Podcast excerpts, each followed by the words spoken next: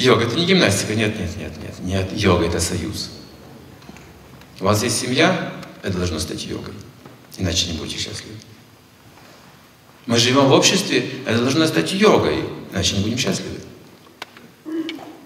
Ветка счастлива, когда соединена с деревом, она пользуется энергией всего дерева. Это йога, связь. Если отломлю ветку, она высохнет. Нет йоги.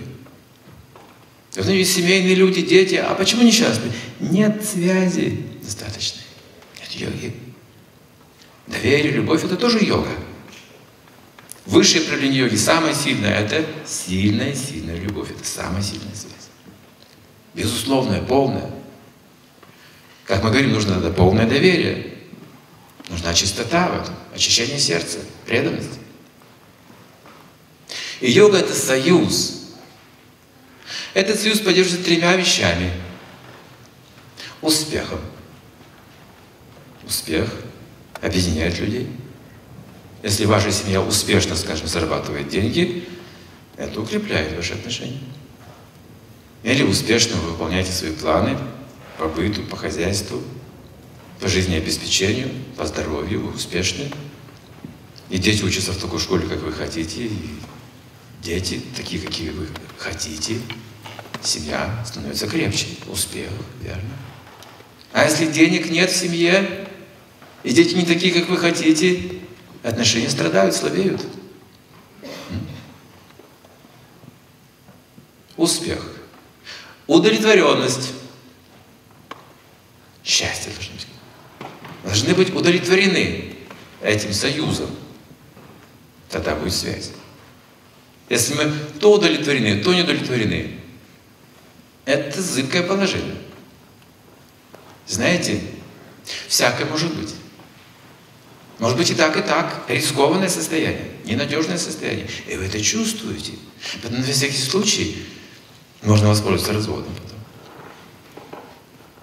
Это как раз то состояние непрочности. То мы довольны, то недовольны. Когда мы недовольны, мы думаем, можно развестись. Когда довольны, можно жить дальше. Но скажите, как в такой двойственности можно строить глубокие отношения? Если то мы как чужие, то как снова можем быть сожителями. Удовлетворение должно быть постоянное. То есть называется любовь в браке.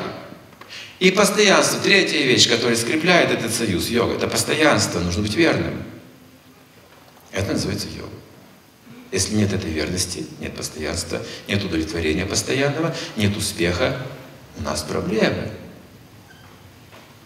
Не просто разлука, знаете, а опустошение, одиночество я чувствую находясь даже в семье, имея детей, имея деньги, чувствую себя одиноким, непонятым человеком, никому не нужен. Если муж то туда посмотрел, то сюда посмотрел, что я чувствую, как женщина? Вы знаете, что чувствует женщина в этом случае. Разрыв, одиночество, опустошение, ненужность. Разрыв – это страдание. Йога – это счастье. Вы скажете, а можно найти такого партнера, с кем я мог вот жить, вот как вы говорите, вот, такую вот, видите, пару, вторую половину. Нет, вы должны создать ее. Из любого человека это можно сделать. Один астролог мне сказал совсем недавно, у него жена. И он сказал, у нас с моей женой, он астролог, совместимость 15%, 14%. Очень маленькая. А мы живем нормально. Как? Предание. Вот оно. Предание. Есть обстоятельства. 14%, 10%, квартира плохая, процент уменьшаются. Денег мало, процент уменьшаются. Муж иногда грубо разговаривает, проценты еще уменьшаются. Сколько процентов совместимости остается? Очень мало. На разводе мы так говорим, несовместимый. Слишком низкий процент совместимости, проценты. Но забываем про то предание души. Душе вы можете предаться, телу нет. Тело отвратительно, если за ним не ухаживать. А ухаживать за ним дух. Оно тогда привлекательно, когда дух поддерживает тело.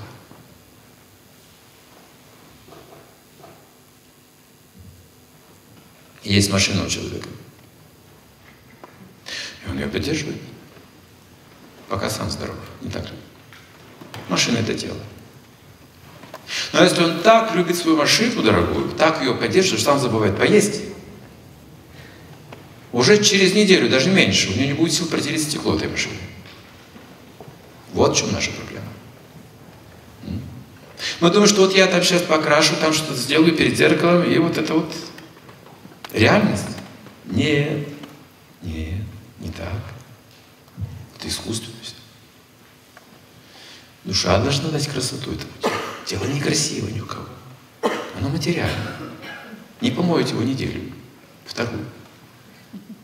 Подождите немножко, когда ему будет 50 лет, вы увидите, тело оно распадается. Если мы думаем только о теле, мы будем любить только молоденьких красавиц, раскрашенных. Но если мы начинаем использовать дух, мы забываем о теле. Настолько прекрасна эта составляющая. Это главная наша природа. Мы забываем, какое тело. Молодое или старое, седое или зубами или без зубов. Да, это сила духа. Непознанная наша природа, наша красота внутренняя, сейчас забытая. И если эта душа служит сверхдуше, это реальность, вот она, четвертое измерение. Наше внутреннее сознание с чем связано? Вот мы не знаем. Там где-то беспамятство, там пределы моих возможностей, я не знаю. Нам только что-то придумать. А там взаимоотношения души и Бога.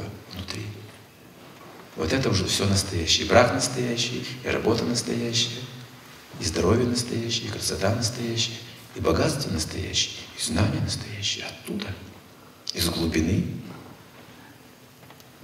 И если там в глубине вы совершили это действие, вы украсили, так сказать, Бога в своем сердце, ваше отражение автоматически будет украшено.